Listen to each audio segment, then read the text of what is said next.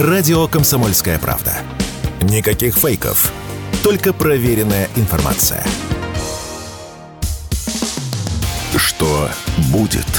Честный взгляд на 2 ноября. За происходящим наблюдают Иван Панкин и Егор Арефьев.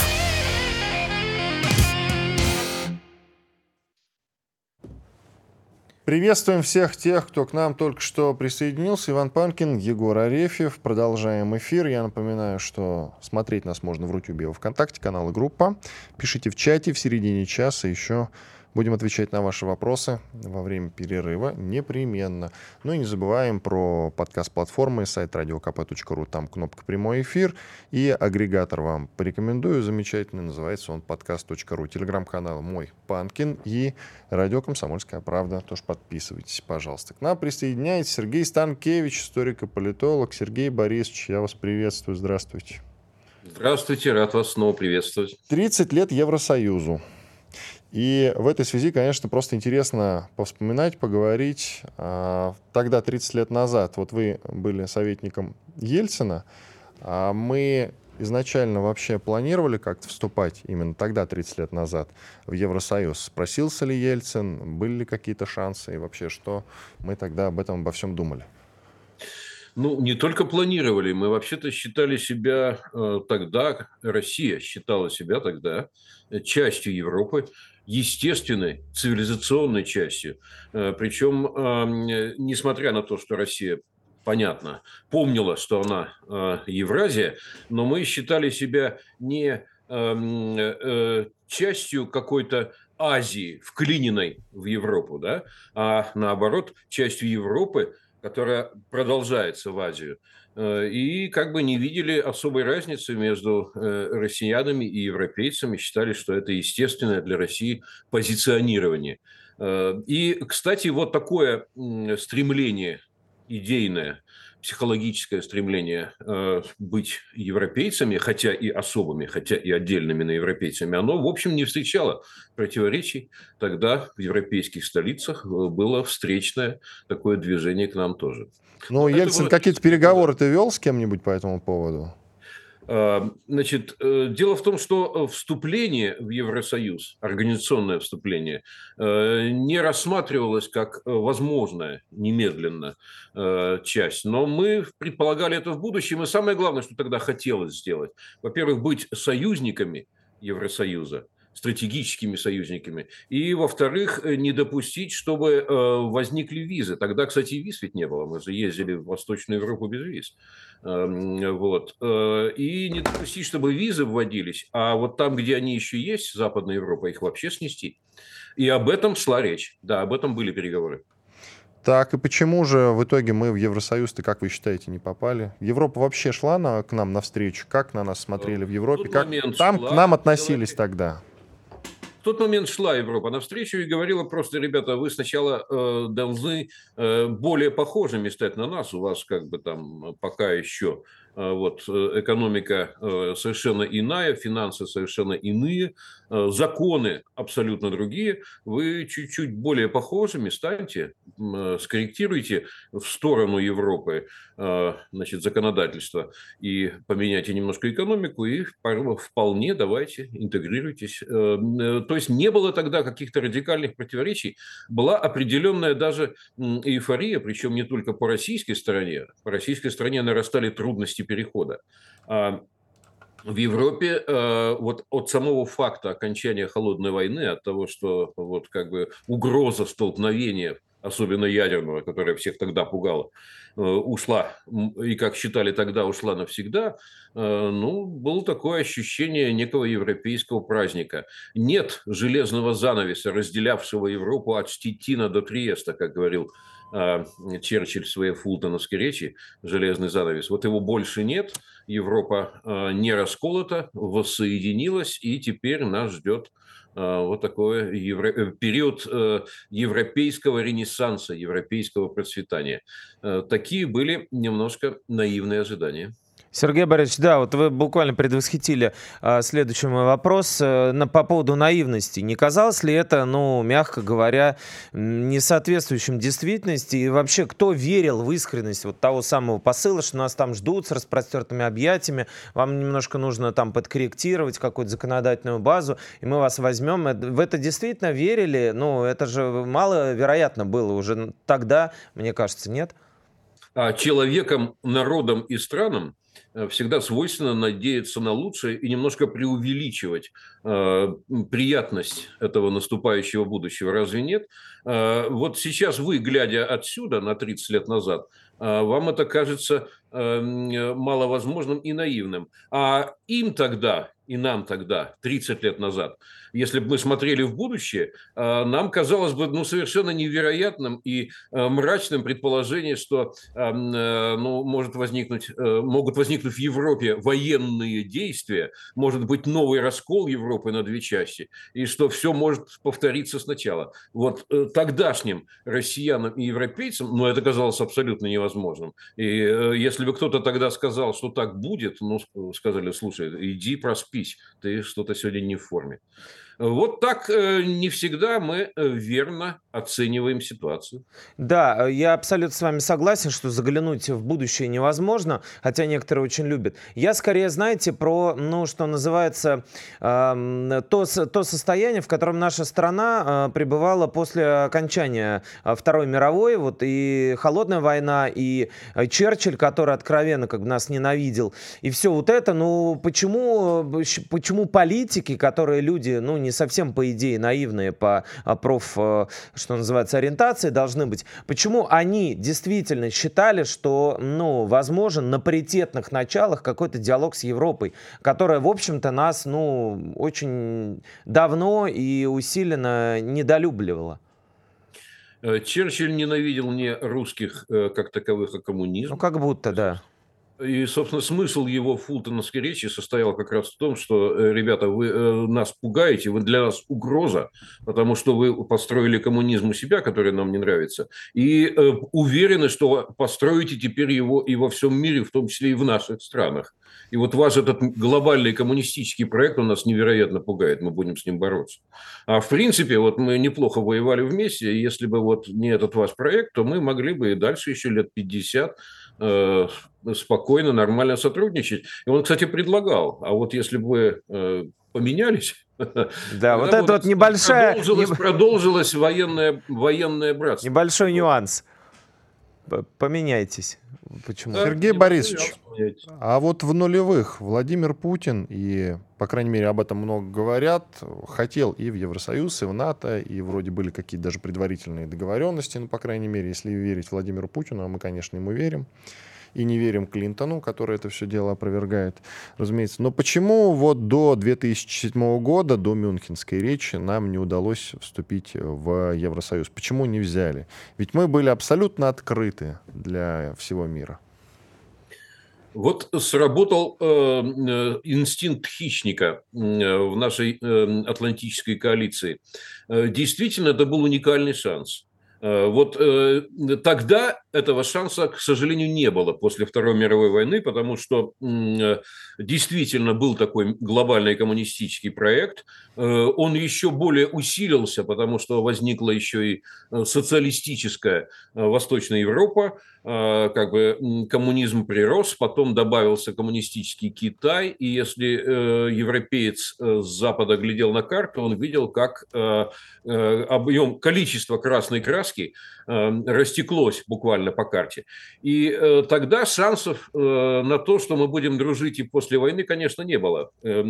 Столкновение этих двух глобальных проектов, западного и коммунистического, оно было неизбежным. А после холодной войны, когда она завершилась в течение 90-х, то такого противостояния проектов не было, такого идеологического столкновения не было. И это был действительно шанс на построение вовсе не безоблачного, конечно, мира, но некой новой архитектуры безопасности, которая исключает, по крайней мере, военное острое столкновение.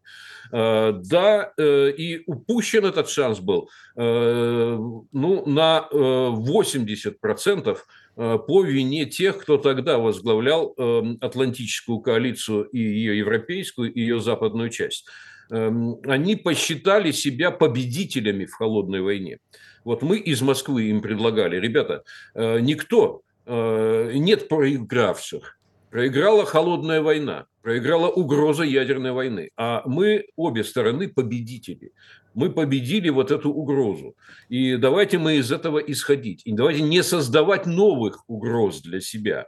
Давайте коллективную систему безопасности для Европы, когда не за счет одних возникает какая-то безопасность для других. Давайте мы ее делать вместе. Давайте мы будем архитекторами и гарантами. Мы, как Россия, новая Россия, архитекторами и гарантами новой системы безопасности на равных условиях с вами. Они посчитали себя: нет, ребята, мы победили в холодной войне, а вы проиграли. И поэтому мы, как победители, сейчас возьмем львиную долю победителя. И начали осваивать постсоветское пространство односторонне. Я считаю это роковой ошибкой, которую тогда европейские лидеры в первую очередь допустили. Потому что штатам, находящимся за океаном, было это в кайф, простите за просторечие. А вот Европа могла бы и глубже подумать, надо ли это делать. Но они, тем не менее, начали двигать эту свою НАТО в нашу сторону. И что здесь было... Сергей Борисович, паузу сделаем, и мы имеем то, что имеем. Понятно. Продолжим через 2 минуты. Все программы «Радио Комсомольская правда» вы можете найти на «Яндекс.Музыке». Ищите раздел вашей любимой передачи и подписывайтесь, чтобы не пропустить новый выпуск. «Радио КП» на «Яндекс.Музыке». Это удобно, просто и всегда интересно. Что будет? «Честный взгляд» на 2 ноября. За происходящим наблюдают Иван Панкин и Егор Арефьев. С нами по-прежнему Сергей Станкевич, историк и политолог. Сергей Борисович, глобальный замысел продвижения НАТО, на восток-то в чем был, как считаете, в конце 90-х, да и в середине 90-х, в конце 90-х, в начале нулевых? С военной точки зрения Россия ничего из себя не представляла. Зачем двигать НАТО? НАТО стало трактоваться ее архитекторами и организаторами как больше, чем оборонительный блок. Сменилась концепция НАТО. НАТО стало универсальным инструментом, пригодным не только для Европы, но и для всего мира, инструментом по установлению и поддержанию однополярного миропорядка. Да? То есть такая глобальная гегемония. А наилучший инструмент – это НАТО. Понятно, что НАТО как объединение стран, которое сейчас 32 страны включает, считаю, уже больше, даже 33 почти, это НАТО не может включать весь мир, все 193 страны, входящие в ООН. Но родственные блоки, родственников можно создавать в Азии, где-нибудь на Тихом океане и так далее. И в итоге такая сетевая структура НАТО-подобная, она охватит весь мир и будет там порядок устанавливать и поддерживать. Вот эта идея возобладала, и стали НАТО двигать. Причем Россию уверяли, когда Россия возражала, это же мирная структура, это клуб джентльменов, там будут в шахматы играть, в теннис. Чего вы так пугаетесь? Где тут угроза? Все в порядке, ребята. И какое-то время эта идея прокатывала. Ее не принимали на веру, но, по крайней мере, и бороться не было аргументов. А когда состоялся на наших изумленных, и даже не только изумленных, а дрожащих от ужаса глазах, состоялся разгром Югославии, вообще вопреки всяким международным законам, И Югославия шла на все уступки, которые только можно было себе представить, чтобы избежать военного разгрома. А ее все равно разгромили, бомбили сначала не больше 70 дней, а потом разгромили на наших глазах в 99 году. И как раз это самая НАТО, которая была клубом любителей шахмат и тенниса. Вот тогда как бы наступило такое шоковое прозрение. Вот. А потом добавлялся там Ирак, Ливия и все остальное. И вот это подтверждение новой роли НАТО, оно происходило на фактах, с которыми невозможно спорить. И, конечно, по мере того, как становился ясен замысел вот такой глобальной гегемонии с опорой на военную мощь НАТО, возрастало сопротивление дальнейшему расширению. И все это достигло пика, вы упоминали об этом, вот Бухарестский саммит НАТО 2008 год, когда дошла очередь до Украины и Грузии, и когда Россия сказала «стоп». С этого момента, да, началось, к сожалению, вот это острое противостояние, которое дошло до нынешней стадии. Я уточню, что Украина просилась в НАТО еще в 2004 году. Сергей Борисович... А ведь никто не возражал против того, что кто-то просится. Ну пусть просится, ребята. Пусть к вам стучатся. К вам могут многие стучаться по разным поводам. А вот кого принимать, а кого не принимать, принимают ответственные. Вот это решение принимают ответственные политики. И тут вы определяетесь, чего вы хотите в жизни. Сергей Борисович, вот глядя на эту ретроспективу, которую мы в экспресс-режиме подняли сейчас, нет ли у вас ощущения, что дело не в какой-то краске, которой мы были покрашены, да? Дело не в каких-то руководителях, которые менялись там в НАТО, а дело в том, что вот была глобальная стратегия у, может быть, Соединенных Штатов Америки, которые НАТО все-таки как-никак управляют, может быть, и, я не знаю, там у какого-то мирового правительства, кого угодно. И эта глобальная стратегия, которая была расписана на много десятков лет вперед, она как раз и предполагала, как говорит наш президент, да, вот этот вот развод нашей страны, да, то есть сначала вот эти объятия, которые протянули к Горбачеву, Тэтчер с Рейганом, да, вот эти тексты Бжезинского, которые у нас в родине печатались, а потом плавненько через обмен там пепсиколы на атомные подлодки, мягкое ослабление, значит, армии нашей, выдавливание, расширение НАТО, то есть не видите ли вам в это как бы не вспышка стихийных каких-то вот событий, ну вот здесь с руководителем не повезло, здесь режим не повезло, а не кажется ли вам, что вообще все это в принципе была изначально продуманная операция? Не было никакой изначально продуманной операции. Меняются и на Западе концепции, и меняются люди, и меняются планы. Есть разные силы, мы их сейчас наблюдаем. Вот чего нам в прошлом видеть какое-то загадочное мировое правительство, которое заранее все продумало и так вот заранее все выстраивало. А вы сейчас посмотрите, мы же видим, что есть какая невероятная схватка происходит там между демократами и республиканцами в Штатах, и которые совершенно по-разному видят дальнейшее. Да? И даже в республиканской партии США там две партии. Трамписты, которые один мир хотели бы иметь, и другие республиканцы. Нет, там идет борьба вариантов, борьба проектов. И Соединенные Штаты при республиканцах даже в 90-е годы, они хотели такого рода интеграции, но не были последовательны. А вот Клинтон как раз и прочие всякие демократы, ведь в чем их особенность? Да? Вот почему они так много хаоса в мир приносят? Потому что это агрессивная идеология. Вот. Это не коммунизм. Это другая, противостоящая ему, но столь же агрессивная идеология. Вот мы считаем, что вот это представление о мире, это представление об этике, морали международных отношений, о порядке, оно эталонное, оно незаменимое, оно общеобязательное. И мы его продавим. Мы продавим теми или иными способами. Вот это свойственное такое мессианское, такое агрессивное видение мира, да, есть оно у определенной группировки в Соединенных Штатах, которая преобладает в нынешней демократической партии пока еще. Но есть и другие, гораздо более трезвые силы, которые считают, что нет, что бессмысленно растрачивать ресурсы, надо избегать имперского перенапряжения. Мы уже достигли предела, и надо смотреть на мир реалистичнее. Так что не надо видеть мир как результат только какого-то заговора и какого-то глобального правительства, которое из-за кулис всем управляет. Мир интереснее и сложнее.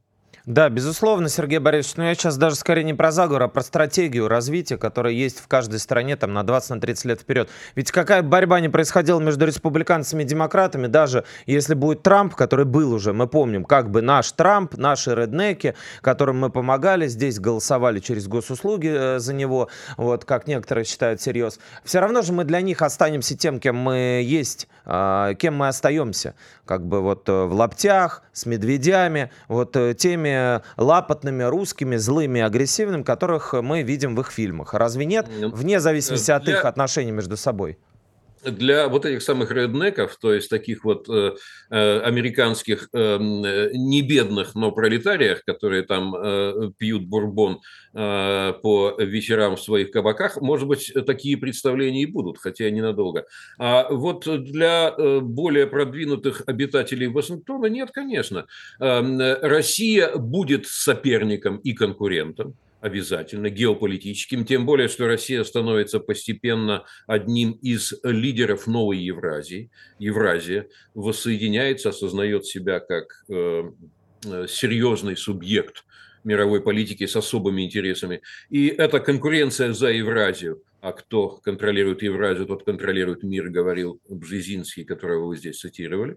Конечно, как конкуренты мы останемся. Но Трамп, например, считает, что да, он мастер конкуренции, и он мастер чего? Мастер сделки. Трамп написал книгу «The Art of Deal».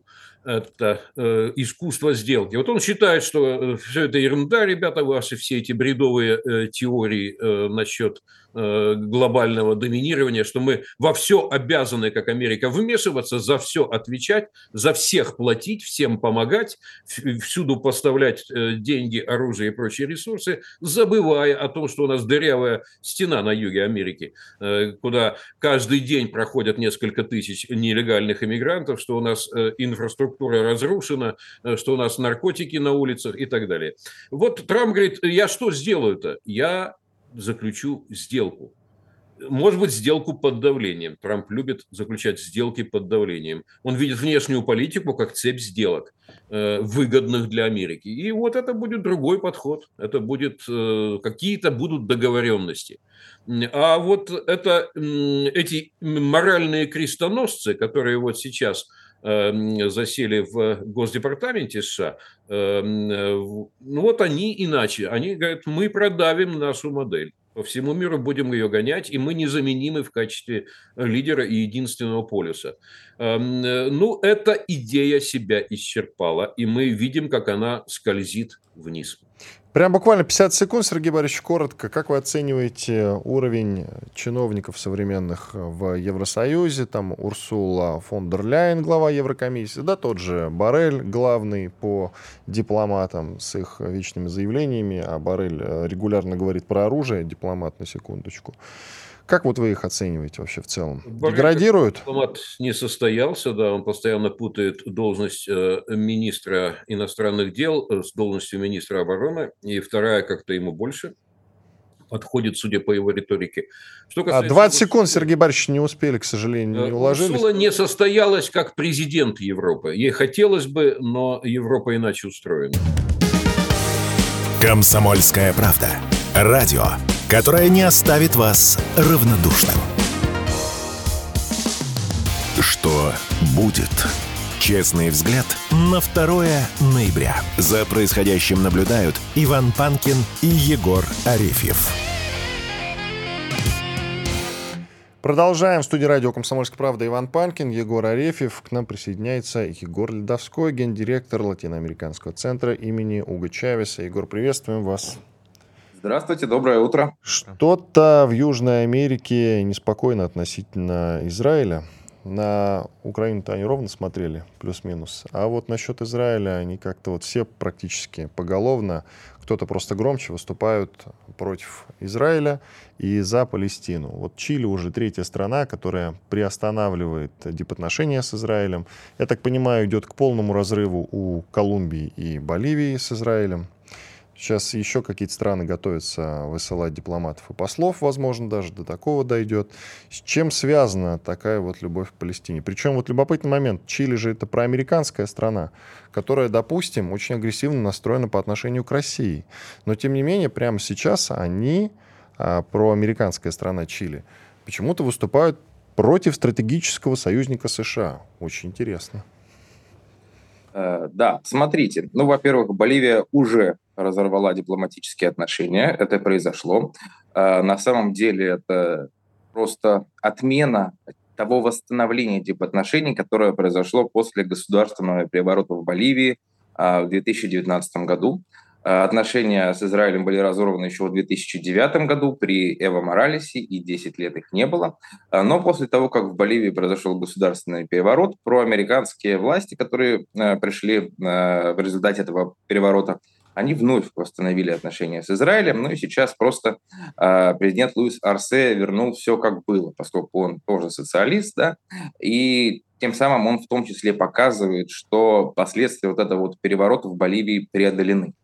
Что касается Колумбии, там ситуация достаточно очевидная. Президент Густаво Петро в свое время он был партизаном, он участвовал в борьбе левых движений против проамериканских сил, а как раз карательные батальоны для подавления вот этих вот партизан готовили в том числе подставные израильские офицеры.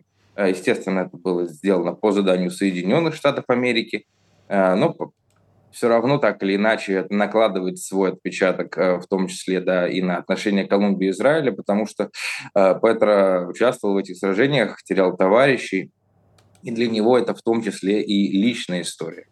Гораздо интереснее, сложнее вопрос с Чили. На самом деле Чили долгое время было абсолютно проамериканской страной. Вот президент Габриэль Борич, который сейчас находится у власти, он как раз шел на выборах как президент-социалист, как президент, который выступает против мировой гегемонии Штатов. И этим самым он завоевал себе достаточно широкую поддержку среди чилийцев.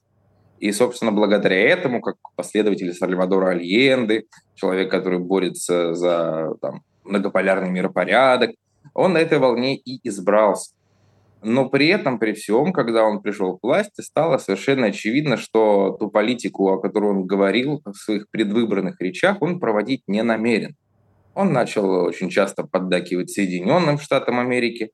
Ну и, конечно, его эта дружба с Зеленским, она уже стала практически мемом. То есть совершенно не соответствовал президент Борич тому курсу, с которым он избрался. И когда вот случилось нападение Хамас на Израиль, он опубликовал, ну как теперь говорит, твит или X, да, в этой новой сети Маска, опубликовал запись, в которой он осудил нападение Хамаса на Израиль, осудил совершенно справедливо, но при этом, при всем, он забыл упомянуть об ответе Израиля и о тех мирных гражданах, которые при этом ответе пострадали совершенно да, ни за что. И это вызвало очень негативную реакцию в чилийском обществе. Почему ты, значит, занял сторону Израиля, совершенно забыв о том, что жители Газы тоже страдают? А здесь надо еще упомянуть о том, что помимо того, что левое население Чили, ну, в принципе, больше тяготеет палестинцам, при всем при этом там еще живет очень значительная диаспора, собственно, самих палестинцев, которая тоже оказывает то или иное влияние на политику. И поэтому Габриэлю Боричу пришлось в срочном порядке извиняться, говорить, что он имел в виду, что, конечно, плохо, когда гибнут мирные жители с любых сторон. Это было воспринято так достаточно холодно, потому что не поверили в то, что он каким-то образом действительно сострадает Палестине. Поэтому он, видимо, решил сделать вот такой еще более отчаянный шаг, жест, да, разрыв, ну не разрыв, пока это отзыв посла, но охлаждение отношений с Израилем для того, чтобы, скорее всего, для него это способ именно поддержать свой внутренний рейтинг, потому что среди правых он и так был непопулярен, потому что он изначально избирался как левый политик с критикой правых властей. А среди левых он начал терять свою популярность, потому что начал совершенно такую проамериканскую политику. И возвращаясь к тому вопросу, почему проблема Ближнего Востока, проблема палестинцев затронула Латинскую Америку гораздо больше, чем Украину. Очевидно, что во времена Советского Союза многие страны из Латинской Америки, которые с Советским Союзом дружили, они так или иначе проводили политику достаточно близкую к Советскому Союзу.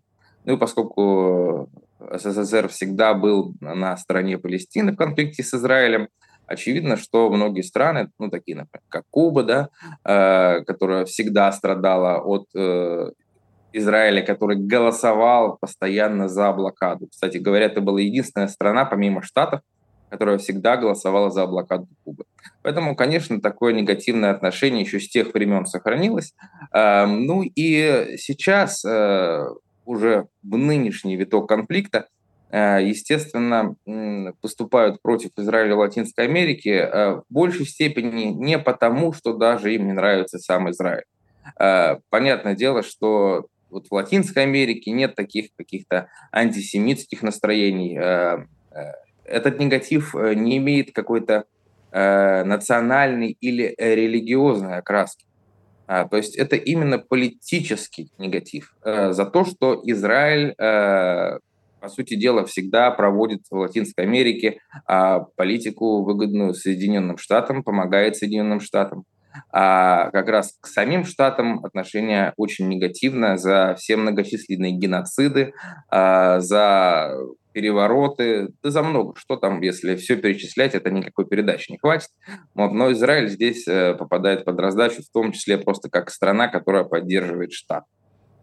Вы упомянули, Егор, работу Советского Союза с латиноамериканскими странами. Она была действительно глобальная, она была очень широкой и даже без каких-то там искусственных сделок и всего прочего. Все очень любили латинские страны, их лидеров, и до сих пор любят и улицы, и символы, и все остальное.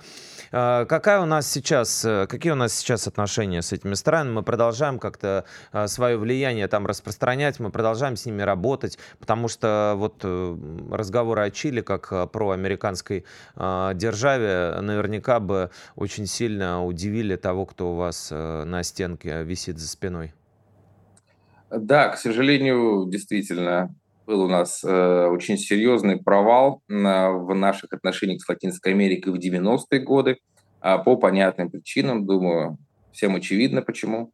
Но сейчас ситуация исправляется, и чем, соответственно, выше накал этого противостояния между старым однополярным миром и новым многополярным, тем больше внимания уделяется регионам как раз Азия, Африка и Латинская Америка. Потому что это три, наверное, самые такие важные точки роста. Глобальный юг, как его называют, то есть это место, где, по сути дела, рождается новая парадигма развития человеческой цивилизации в принципе. Латинская Америка является очень-очень важной частью этого глобального юга. И если мы говорим о том, что происходит сейчас, то очевидно, что процесс пошел, процесс укрепления наших отношений. Мы все помним замечательную совершенно парламентскую конференцию, первую, которая прошла в этом году в Москве. Это действительно большое достижение, потому что у нас много лет не было какой-то системной работы с Латинской Америкой. То есть, да, были двусторонние отношения, с кем-то лучше, с кем-то хуже, но не было такой именно работы, которая могла бы объединить много направлений стратегического развития со всеми странами региона. И я считаю, что этот год можно действительно считать знаковым в этом плане, потому что мы видим, что Латинская Америка идет навстречу России. Латинская Америка, несмотря на давление Соединенных Штатов, которое оказывалось на очень многие страны и достаточно жестоко не ввела санкции против России, Латинская Америка хочет того, чтобы мир был многополярным. Понятное дело, что некоторые страны говорят об этом очень открыто и прямо. Некоторые страны пока боятся, потому что у них, естественно, сохраняются торговые отношения со Штатами, и это не может не влиять на политику. Егор, коротко, пожалуйста, 40 секунд буквально осталось. Но в любом случае выражают это они публично или нет, каждая из этих стран хочет, чтобы власть гегемонов закончилась и чтобы многополярный мир наступил. И Россия — единственная страна, которая начала этот процесс, и теперь многие страны присоединяются, в том числе и страны Латинской Америки. Поэтому у нас есть большое поле для сотрудничества. Спасибо. Радио «Комсомольская правда». Срочно о важном. Что будет? Честный взгляд на 2 ноября. За происходящим наблюдают Иван Панкин и Егор Арефьев. Все так, Иван Панкин, Егор Арефьев. Финальный выход на сегодня. И начнем мы его, друзья, с балета. Именно, да. И тут сразу вспоминается один из наших экспертов, Станкевич, и этот расстрел Белого дома, о котором, конечно же, никто из демократов вам ничего не расскажет. Короче говоря, да, русский балет — это не только «Лебединое озеро» во время переворота ГКЧП. Это и мягкая сила Российской Федерации, как решили на Украине. Вообще тема запрета русской культуры, отмены, увольнения совершенно нейтральных, совершенно аполитичных, совершенно... Когда я говорю аполитичных, я не имею в виду Ивана Урганта, который изображает из себя, да, аполитичного. Мы о нем поговорим позже. А совершенно действительно вот несчастных, в прямом смысле слова, дирижеров, которые работали в мировых, в европейских лучших филармониях, их просто повыкидывали нахрен с работы после того, как решили, что русских надо отменять. И вот уже дошло, собственно говоря, до максимального абсурда. Да, запрещали постановки по Достоевскому, запрещали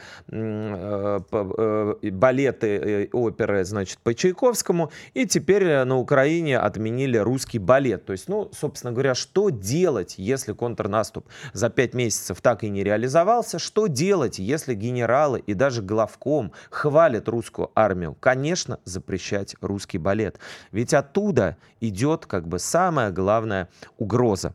Прима-балерина Национальной оперы Украины Виктория Зварич рассказала, что русский балет — один из самых жестких инструментов мягкой силы в России на Украине. У нас, то есть на Украине, говорит Виктория, говорят так: сначала приходит балет, а потом танки. И здесь мы вспоминаем, опять же, ГКЧП. Действительно, так и было, друзья. Сначала был балет, а потом приехал Ельцин на танки и всех расстрелял. Ну, так работала демократия, значит, в 90-х. Вот. Сейчас демократия работает по-другому, и поэтому в национальной опере... Зря ты так же работаешь. В Национальной опере в Киеве больше не ставят произведения Петра Чайковского. Вот такие дела. При этом очень смешно, мне вот что понравилось. Наша любимая украинская искренность и последовательность. Они не ставят их в Киеве, но гастролируют с этими, значит, с нашей оперой по миру. Понимаешь? То есть зарабатывать на русской опере с гастролями норм, в Киеве не норм. Понимаете, да? Ну, вот как бы что тут еще можно добавить. Очень, очень весело, очень интересно за этим наблюдать, за отменой русской культуры, отменить которую, естественно, как и Святой Дух, нельзя. Она распространяется везде и проникает повсюду уж. Даже если Илон Маск, Трамп и все остальные с утра до вечера хвалят русскую культуру, чего уж говорить про нас, смертных. Про мягкую силу в балете я добавлю. Да. Есть такой известный артист балета Сергей Полунин. Многие его знают, кстати, по интервью с Познером, о котором мы тоже сегодня поговорим, как и об Урганте. Как-то он давал интервью, Полунин, Познеру, и тогда журналист спрашивал, как вам работается с татуировкой Владимира Путина на груди, и он как раз тогда рассказывал, что есть, да, некие проблемы, они возникают. Он носит эту татуировку до сих пор, очень любит Владимира Путина. В мае 23 года, вот совсем недавно, он давал интервью, где ему задали вопрос, как татуировка с украинским гербом сочетается с татуировкой Владимира Путина. Он говорит: я родился в Херсоне, имею украинский герб на руке, и мне никто никогда ничего не говорил в России. Поэтому с гордостью ношу украинский герб и также поддерживаю президента Владимира Путина. Считаю все-таки, что он добрый человек за добро. и люблю его, и поддерживаю. Так что мягкая сила болит все-таки есть, так или нет? Да, 100%. Понятное дело, что мягкая сила и твердая сила, все силы вместе работают, просто не нужно пытаться Россию отменить. Обычно это заканчивается очень плачевно для государства, которое это пытается сделать. Вспомним Третий рейх, Германию и всех остальных товарищей вместе с Наполеоном. Короче говоря, да, вот мы про Урганта заговорили, а заговорили мы о нем не случайно. Ведь Иван, на самом деле, будоражит. Я, как человек, который ведет программу «Глядя в телевизор», помимо всего прочего, сталкиваюсь с неподдельным интересом нашей аудитории к Ивану Урганту. Я сначала подумал, что ты имеешь в виду, что я тебя будоражу. Я же испугался, честно слово. Нет, хотя тебя можно сравнить с Ургантом, а меня с Димой Хрусталевым в молодости, да, с такими уже облученными пропагандой, правда, вот, и поэтому изменившимися немножко визуально. Но, тем не менее, нет, пока мы еще до такого не дошли, мы все-таки не юмористическая программа, хотя, естественно, когда мы пытаемся. Зачитываем новости про запрет балета, собственно, в нее и превращаемся местами. Короче, Ургант всегда будоражит аудиторию, всегда. Я не знаю, для меня это феномен загадки, я ни «Вечерний Ургант» не смотрел, ни поклонником Урганта не был никогда, вот, и вообще считаю его отца гораздо талантливее, чем он сам. Но тут смысл в чем? Тут смысл в том, что Иван сейчас как кот Базилио вместе с Лисой Алисой колесит, даже не знаю, кто из них кто в этой ситуации. Получается, Познер — это нехорошо. Базилио, да. Нехорошо. Ну, очечки похожи. Вот, колесит, значит, по тем странам, которые его принимают, и дает там концерты с, ну, как сказать, творческие встречи, наверное, с Владимиром Познером, поскольку они вместе делали эти свои непутевые заметки и путешествовали по городам, одноэтажную Америку, и по Израилю, и везде-везде. Вот, им надо как-то зарабатывать. Познера нет на Первом канале почему-то, да, подумайте, почему. Ивана Урганта тоже нет на Первом канале. Ваня говорит, что не все знают. Ваня вот мой, не Ургант. Говорит, что не все знают. Я расскажу сейчас, почему. А новость заключается... Не все знают, почему его надо не любить или любить, да, наоборот. Да. Пожалуйста, расскажи. Действительно, ведь хронологию событий все упустили и не любят его чисто по инерции, потому что сказали не любить. Проскальзывала в том числе информация о том, что он в начале СВО уехал в Израиль, а все, кто уезжает в Израиль, даже на отдых или на лечение, они автоматически становятся нехорошими людьми. Я открою вам маленькую тайну. Среди наших пропагандистов огромное количество людей, которые уезжали в Израиль до специальной военной операции, конечно же, на лечение. И как-то вот плохими людьми почему-то в тусовке не считаются. А вот Иван Ургант вот сразу автоматически был записан. Но Егор вам полную хронологию сейчас-то и выдаст. Да, всю базу, что называется. Да, на самом деле все очень просто. Погубил Ивана черный квадрат. Дело тут не в антисемитизме, а в том, что когда началась специальная военная операция, некоторые представители шоу-бизнеса, в их числе Дмитрий Нагиев, например, которого тоже нет на Первом канале сейчас по этой же самой причине, начали вывешивать в знак солидарности с Украиной черные квадратики, которые означали, значит, как это сказать?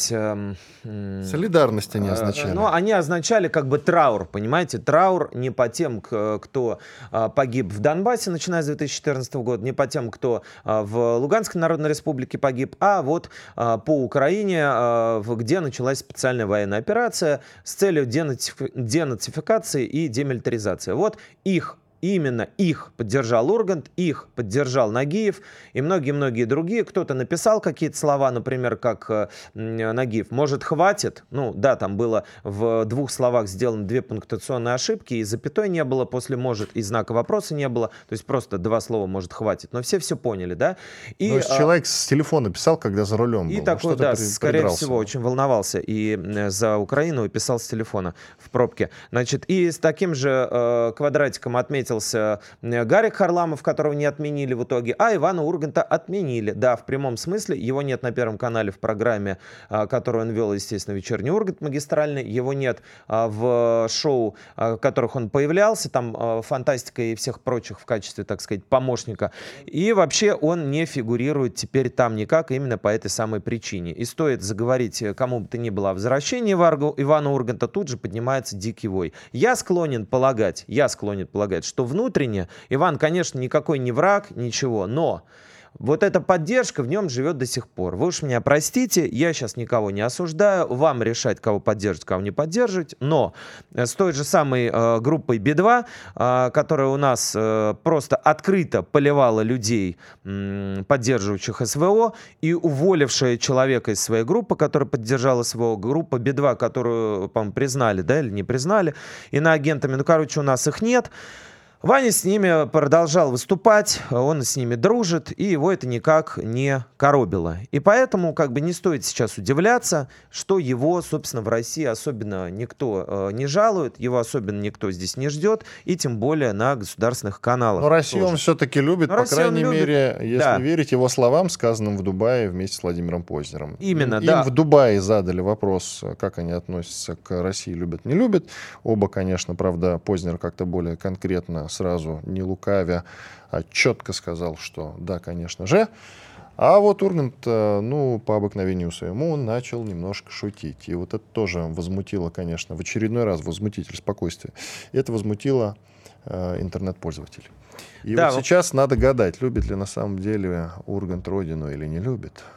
Ну, я думаю, гадать не стоит, естественно, любит, но он, опять же, ответил так, что «я люблю Россию, даже не знал, что я так сильно ее люблю». Как бы вот он показал, с одной стороны, тем, кто вот, значит, требует от него вот этого манифестации любви к родине, вот смотрите, мол, я очень так сильно ее люблю, даже не понимал, смотрите, вы хотели этого, я вам это дал. Ну, то есть без сарказма не обошлось и здесь, хотя действительно в смысле того, что если ты хочешь понять, любишь ты это, не любишь, позволь у тебя это забрать, да, в этом смысле, мне кажется, Иван не лукавит. То есть, как только он лишился родины, в каком-то смысле, в публичном, хотя он живет в Питере, все отлично у него, он сразу понял, как он ее любит. Ну вот видишь, понимание приходит со временем, как и к Роме из группы «Звери». Но видишь, в итоге поехал, все-таки выступил перед бойцами. То есть одумал. Чего что, Ургант никогда не сделает. Посмотрим, 100%. Кстати, посмотрим. 100%. Посмотрим. Иван Панкин и Егор Арефьев были здесь, остались довольны. Мне сообщают, что у нас 10 секунд остается. Да, по традиции, друзья, я говорю вам, что все будет хорошо. Не отчаивайтесь, не расстраивайтесь. Совсем скоро ситуация исправится в нашу пользу. Я знаю, что такое просто Мария, и богатые тоже плачут. И мне от этого, друзья, грустно. Я хочу быть зумером. Я хочу смотреть на кассету, аудиокассету с пленкой и думать, что это, понимаете? Карандашик вставляешь, пленку подкручиваешь. Ну, да я знаю, Игорь, в этом и проблема. «Комсомольская правда». Радио, которое не оставит вас равнодушным.